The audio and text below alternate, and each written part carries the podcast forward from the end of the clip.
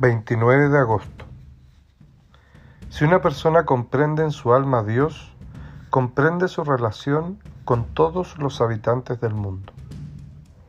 No seas orgulloso por más elevada que sea la posición que ocupes en la vida.